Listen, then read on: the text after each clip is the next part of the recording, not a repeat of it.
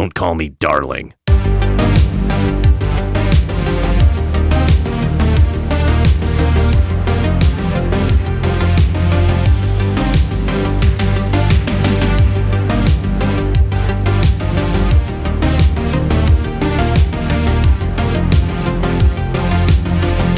Welcome back, kiddos. Today we're going to be talking about one of my favorite shows of all time, one of the best things ever to cross my television screen. And if I might be so bold, to cross all of your television screens. That's right, kiddos. Today, in lieu of a regular issue, I want to talk about the audacity of the first season of X-Men, the animated series.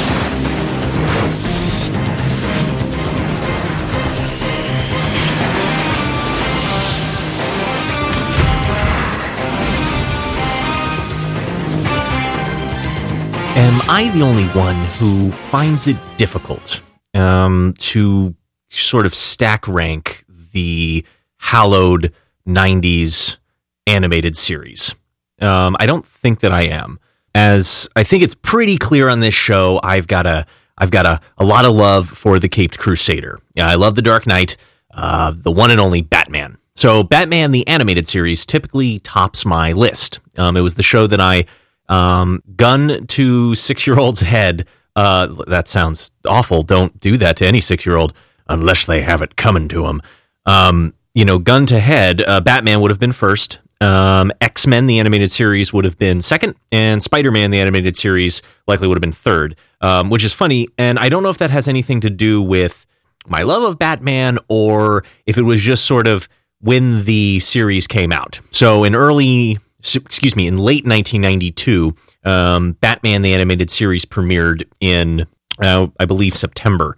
Uh, and then a month later, I believe in October, uh, X-Men, the animated series, uh, debuted on the Fox Kids network.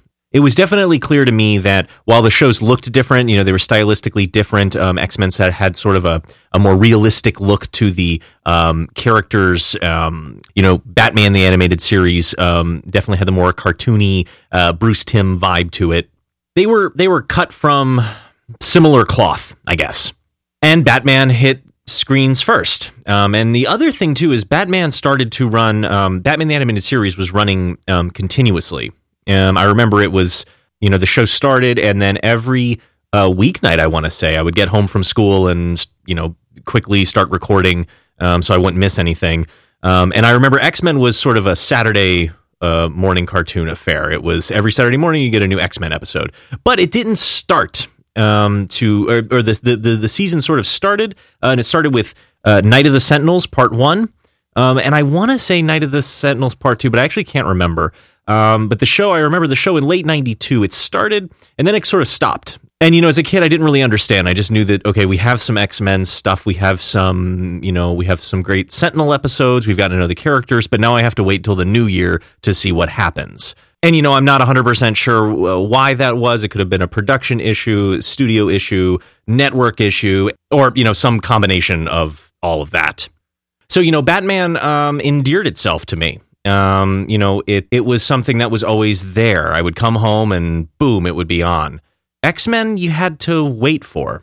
And then after season one of X-Men had concluded, um, that's when, you know, you could sort of step back and look at the show in total and just marvel at the sheer audacity it had to try to be perfect. And it really is, I would argue, the most perfect X-Men arc of any X-Men thing that I can remember. Obviously, the comic book arcs are what they are. It's the foundational stuff. But this animated series and, you know, all the problems that um, the well-documented problems that it that it had, you know, episodes airing out of order. They had budget issues. You know, Fox was kind of all over the place with it. So it felt very disjointed. But when you look back at that first season that that of actually was aired um, in sequence, I believe. Um, you look back and you're like, wow, they really Uh, they kind of threw everything they had at that first season. And while the second season with the, uh, you know, the Morph storyline of him coming back um, and the Mister Sinister storyline, um, all of that was fantastic. Um, and then, you know, we get into the Phoenix Saga, and then the show kind of goes in different places after that. But that that that first season, um, it was just spectacular. You know, it began with um, Night of the Sentinels Part One and Part Two. Um, it introduced, like I said before, it introduced all the uh, characters that we would be looking at, the main characters that we would be looking at in this X-Men show. Let me see if I can remember off the top of my head. Uh, you know, I've seen the intro to that, to the show. Uh, you know, I, I think a million times at this point. Um, how does it start? Cyclops, Wolverine, Rogue, uh, Storm, Beast, Gambit, Jubilee, Jean Grey, Professor X. I think that's it. Um, you know, you got introduced to all of them. We would have Nightcrawler. We would have Iceman. They would all show up um, a little bit later in the in the series. But it was this, you know, the, the, the first show really set up the universe that we would be exploring.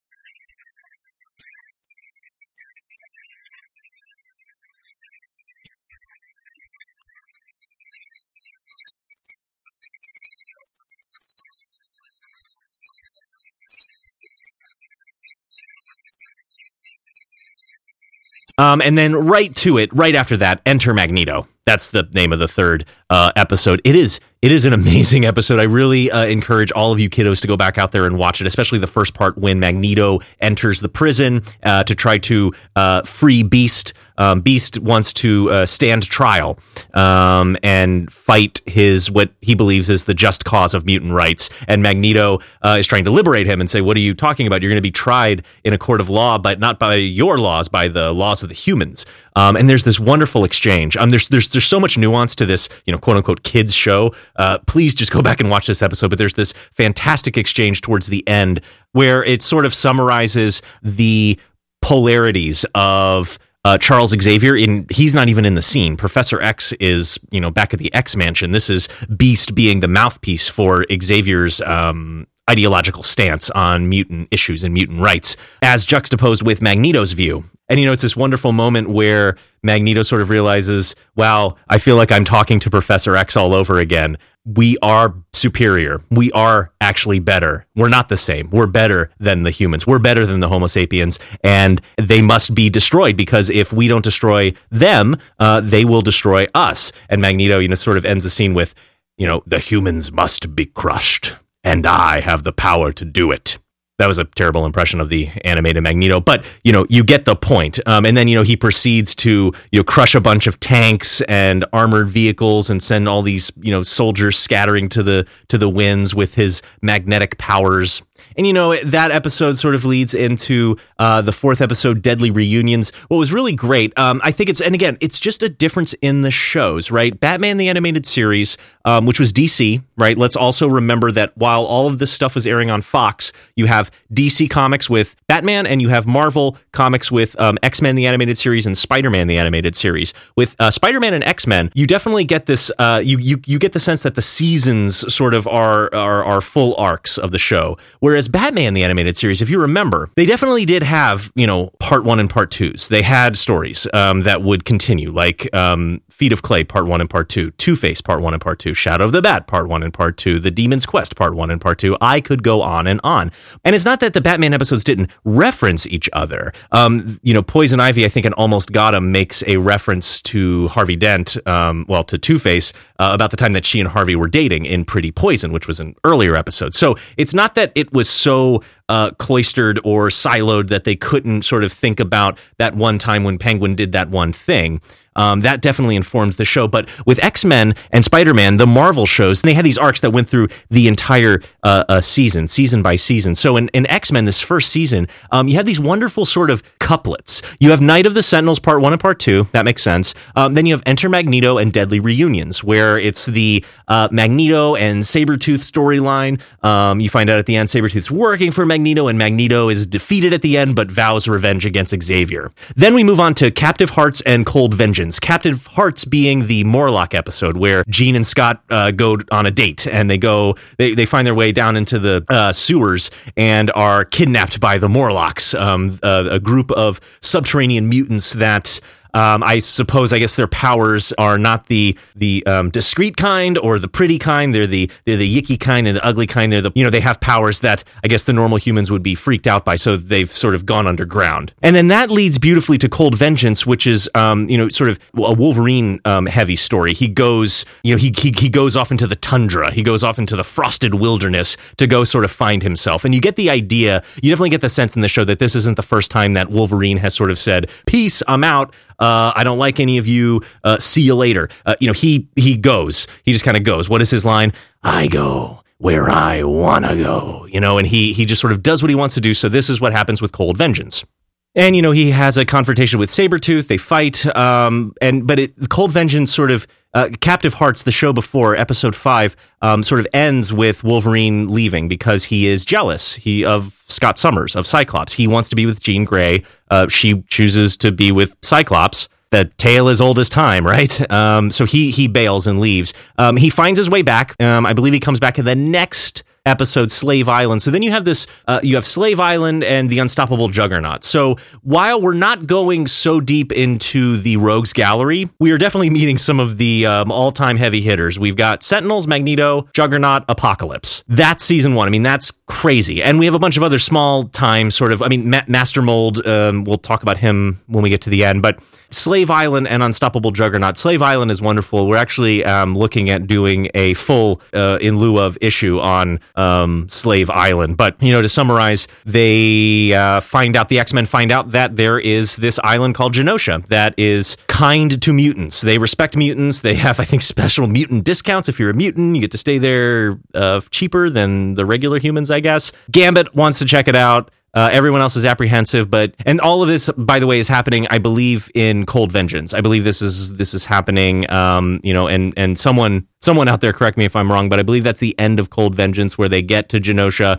Uh, they're captured by the Sentinels. You find out it was all a ploy. Um, of course, we're nice to mutants. We want all the mutants to come here so we can capture them. Um, and then they in, in Slave Island, then they're they're interred there. Um, they have the it's the first appearance of the collars, right? The collars that suppress mutant powers. It's also the first appearance of Cable. I want to. Say Cable shows up uh, sort of inexplicably in this episode, but it's it's this struggle of the the class of bipeds on the planet at that point, I guess. It's the regular humans versus the mutants, and one is going to subjugate the other into service, and they're trying to, if memory serves, they're trying to build a dam, I think. They're trying to, it's it's it's something with hydropower. I can't really Uh, recall, but it's this it's this fantastic issue. It really explores um, uh, allegiance. Um, that was a that was a big thing in it. Um, which which side does Gambit take? You know, he's sort of this untrustworthy. He's may, maybe the most untrustworthy, quote unquote, um, uh, member of the X-Men. So where does his allegiance lie? We really get um, some very visceral um, examples of Storm's claustrophobia.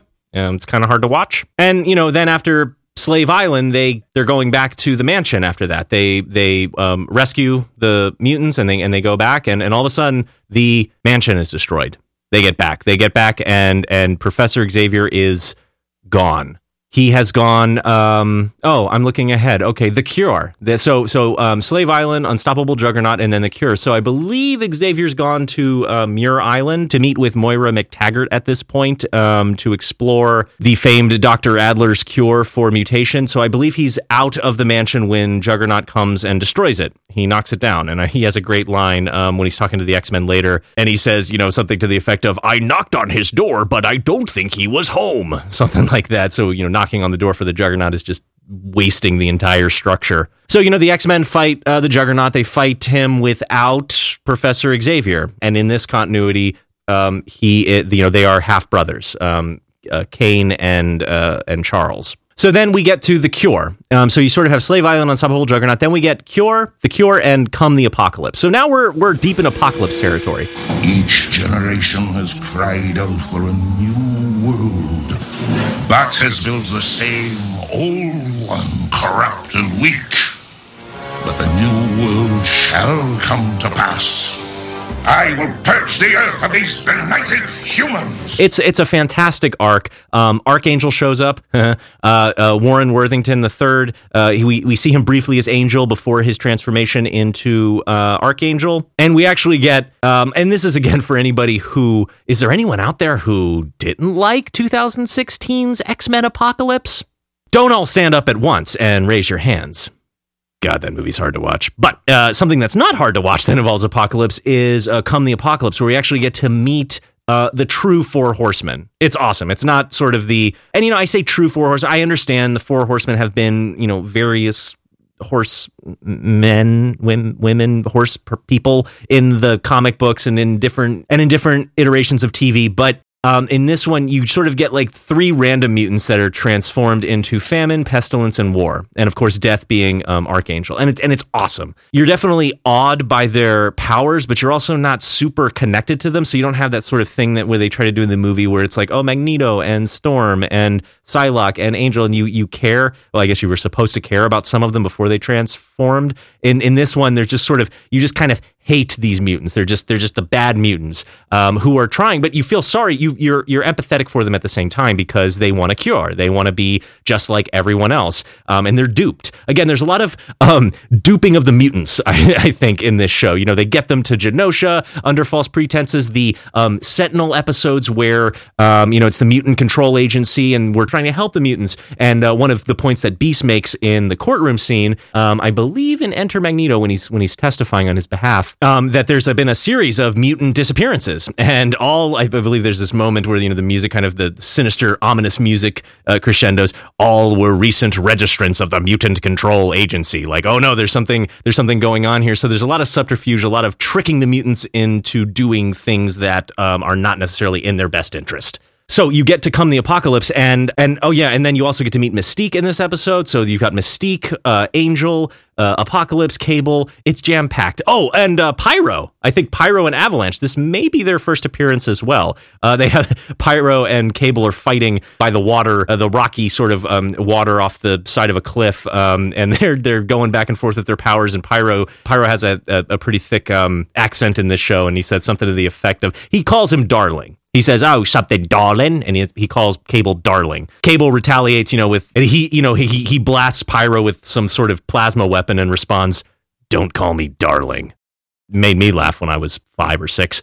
You know, and ultimately Apocalypse is defeated. I mean, not totally defeated. It's freaking Apocalypse, so he comes back for sure. I believe we see him in season two again in uh, Time Fugitives. Is that right? I don't know. Let me know. But then, you know, the show sort of just jumps um, to sort of the last uh, stretch of the of, of the show, of the, of the first season. So remember I said that there's sort of this wonderful couplet coupleting effect. There's Sentinels and then Magneto, Captive Hearts, Cold Vengeance, Slave Island, Juggernaut, Cure, Come the Apocalypse. Then we get the last three, not two, three.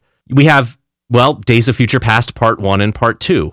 Um, and then the Final Decision. That's the what rounds it out. We are treated to not only, I think, and again, I, I did appreciate and enjoy, I actually really did like um, twenty fourteen's um, The Days of Future Past, um, the X-Men movie, the feature film.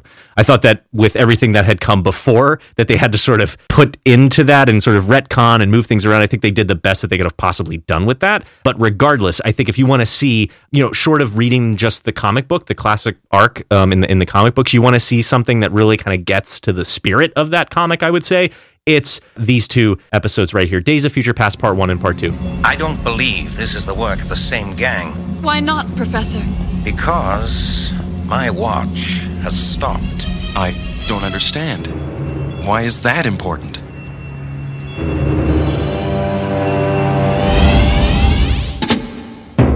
Because it's been magnetized. We are treated to three cliffhangers. Three, um, not only between Days of Future Past Part one and Part two. You would expect that. Some kind of cliffhanger to say, oh, what's going to happen in Part two? The to be continued. What is it going to be? What's going to happen? But we also get an amazing cliffhanger uh, at the end of Days of Future Past Part two when we think everything is back to normal and fine. I don't want to go into all of Days of Future Past, this um, you know, this version of it in, in the show. You know, I'm kind of thinking of uh, using it uh, maybe in a in a full issue at some point. So all, all I'll say is I really just want to talk about the uh, cliffhanger. So at the end of Part one, Um, you know, Bishop, he can't, he's tri- time traveled back to the nineties um, to avert an assassination. But during, you know, the, an assassination, just like the movie, but it's different people.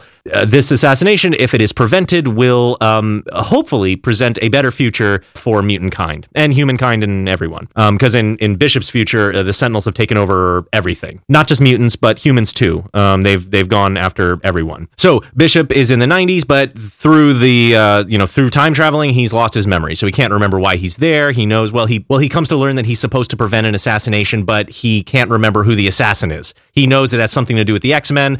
At the end of the episode, um, Gambit, who's been who's been off doing something else the whole time, he comes back. Boom! He says, "It's you. You're the reason I've come back." And Gambit's like, "Whoa, mon ami, what are you? What, I just got here." And Bishop, you know, holds his gun right up to the camera. "Traitor, your future ends now." And he shoots, and that's how it ends. To be continued. What happened? No, not Gambit. Everyone loves Gambit. It turns out Gambit's fine. He gets shot, but I don't think it's on ki- the kill setting or something. Um, anyway, you find out that uh, it was actually Mystique. So I know in the movie, uh, Mystique is the assassin. In uh, uh, in this uh, show too, she is the assassin, but she doesn't just sort of show up as Mystique, like, "Oh, I'm going to shoot you." It's she's disguised as Gambit. The real Gambit comes in, they fight, uh, Mystique gets driven off, Bishop gets sent back to his time, uh, and everything seems fine. Everything, the assassination of Senator Kelly is averted, um, the X-Men don't get blamed. In fact, the X-Men save his life, um, and this will uh, lead into uh, the final decision where they really save Senator Kelly's life, because at the end of Days of Future Past Part two, remember, we've had close to an hour of action-packed content over the course of two episodes, and we join um, Professor X and Jean Grey and Scott as they're walking through sort of where the final skirmish, the final battle took place.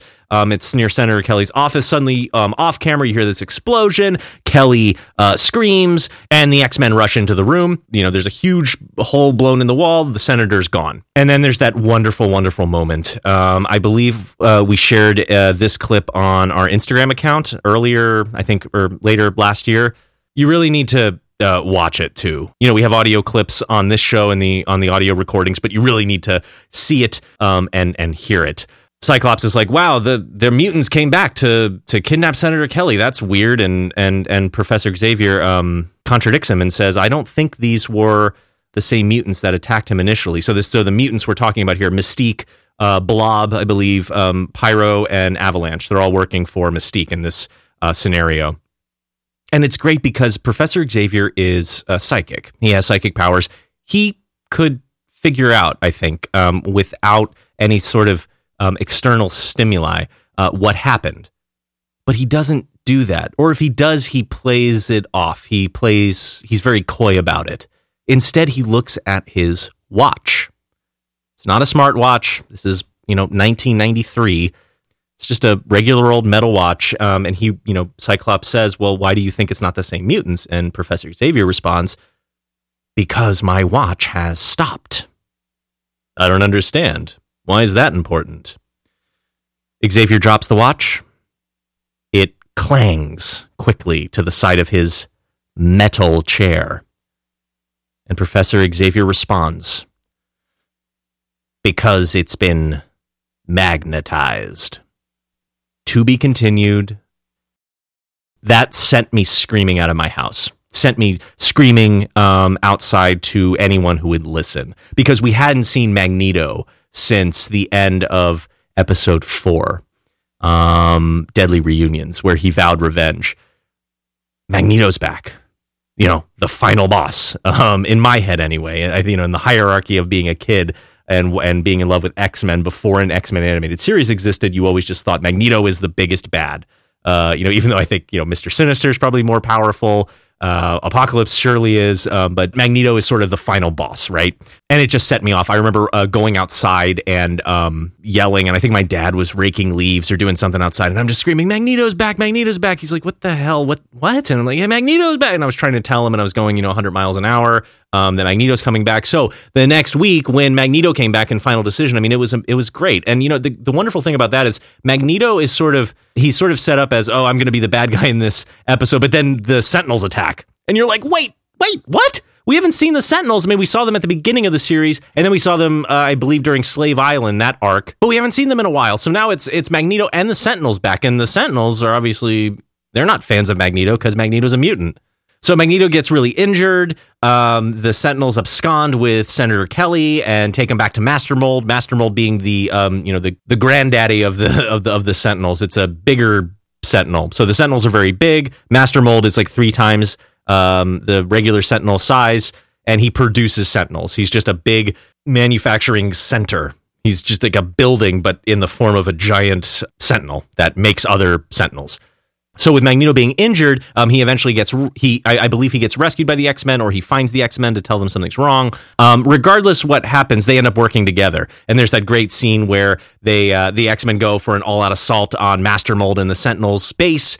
Professor Xavier's there. He's not staying home this time. He's in his, you know, tactical camo flight suit thing. He's flying the Blackbird. And, you know, at one point the Blackbird's going down, you know, it gets hit by some missile or something and it's going down. And then it's saved by Magneto, who we saw, uh, he, he said he wasn't going to go with the X-Men initially. He was standing back, and I believe he said something to the effect as they're flying off. He says, you know, the brave are always the first to die or something like that. For all we know at this point, Magneto's just back at the mansion, um, eating fudgesicles and watching T V. I don't know. But he ends up showing up, and and he, you know, um, saves Xavier from doom and says something to the effect of, and, you know, he's he's holding him in place with his magnetic powers and says something like, you think I'd really let you die alone, Xavier? And then they fight together, and it's wonderful. And, and Xavier has this impassioned speech as he's about to blow up Master Mold.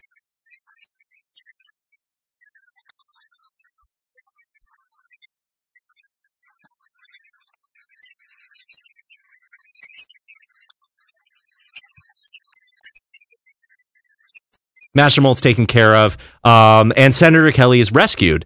So this is where, and I love that in Days of Future Past, Senator Kelly gets rescued by the X-Men, but that wasn't enough. That wasn't enough to sort of change his position on mutants. Up until this point, Senator Kelly has been fervently anti-mutant. He even talks about um, getting them all rounded up and putting them in internment camps. That's earlier in the in the season. And he vows to um, do all this by um, winning the presidency, by running for the you know, highest office in the land. So when he's saved by the X-Men, when he's saved by mutants, um, he, you know, the election's going on, I guess, throughout this whole season. They don't really reference it at all. But at the end of the season, you find out, hey, Senator Kelly's been elected president, but he realizes the errors of his ways. Um, he, you know, sort of says, you know, I shouldn't have, you know, we, we can't treat mutants this way. They are, you know, they're very much like us, like, like regular human beings, and we should give them all the same respect and um, the same rights, the same treatment. Um, and to that end, he frees or pardons um, Henry McCoy. Beast is free at the end of the season. And you really have this sort of heartfelt, um, in the, the season by itself, if you were to just look at it by itself, Um, and you didn't know that season two was coming out or what season two was about with the Friends of Humanity. Oh, geez. You would say, wow, what a great happy ending. And of course, we know that because of its, this show's great, uh, because of what the events of season one, uh, it leads to the creation of the Friends of Humanity, this, this militant anti-mutant group, um, this hate group, essentially, that shows up in season two. They see Senator Kelly as once their ally, um, now becoming an enemy or an adversary. So now they're not only against mutant kind, they're also against humans who are not against mutant kind. So there's all that happening, but I really need to dwell on the on, on the sort of the final cliffhanger, because we're not done with cliffhangers. Again, the show is so, it had the audacity to try to just be bloody perfect in its first season. Um, at the end of Final Decision, you have, you know, the X-Men, they've they've gone off, their Beast is free, everyone's everyone's doing well. And then we cut to a picnic, a beautiful sunny picnic with Jean Grey and Scott Summers. They have their picnic basket, the food, the blanket on the ground, and, you know, Jean's kind of leaning back into his arms, and they're talking about the future. This is where Scott uh, proposes. He wants to get married, um, and Jean ta- starts talking about having kids. And she says, hey, you know, if we have kids, they're going to be mutants. And Scott's like, you know, I wouldn't have it any other way. Um, and then one of them says something to the effect of, children um, give us hope for the future. And you're like, wow, what a great way to end. We're going to get potentially, you know, we're going to get furthering of Scott and Jean's relationship, which will complicate things with Wolverine. And, you know, hey, season two starts with Scott and Jean's um, wedding. So it's going to lead right into that. Hey, what a great way to end. Except there's something rather sinister lurking in the background. My brain couldn't handle this, um, I think, because when we had the teaser of Magneto at the end of Days of Future Past, the idea was it would be paid off. In my head, I sort of knew that I, I had no real conception of seasons or of how T V really even worked back then. It was, you know, there was no, you know, we were still years away from even dial-up internet being something that a lot of people, a lot of families had in their homes. So it wasn't like I could just go look online and say, oh, well, this is going to be, you know, we're going to finish out this, or, you know, we've got one more episode in this season. None of that. You just sort of turned on the T V and saw an ad for a new episode and said, oh, I've, so, you know, it's going to be four o'clock on, uh, you know, next Wednesday evening after school, or it's going to be ten a.m. Um, this Saturday. You didn't really know, but there was something about that, you know, sort of ending that teased Magneto that I knew I would get the payoff the next week. It wasn't the case with the ending to Final Decision, because that was the end of the season. And I think I actually was disappointed when I realized the next week we weren't getting to see the payoff and I would have to wait until the fall. But my God, was it worth the wait? Because when Jean Grey says her line about hope for the future, this figure, um, you know, all of a sudden the the the, the scene that we're watching, Um, it cuts to a an ominous looking computer terminal, um, and we're watching the same thing we were watching, but now it's on a screen. So it's being observed by someone, and you hear this voice, and they actually had to redo the voice. So the person that they had do the voice at the end of the season wouldn't be the same person that would do the voice in the second season throughout the end of the show. So, you know, they went back and touched it up very much like George Lucas does with all the old Star Wars movies. But the voice repeats, hope for the future. And then the voice laughs, and then the voice says, Sinister knows what your future holds. And this shadowy figure, you don't see him, but you see his shadow go across the the, the video terminal with Scott and Jean um, sitting there having their picnic. They teased Mister Sinister at the end of a freaking season of the show.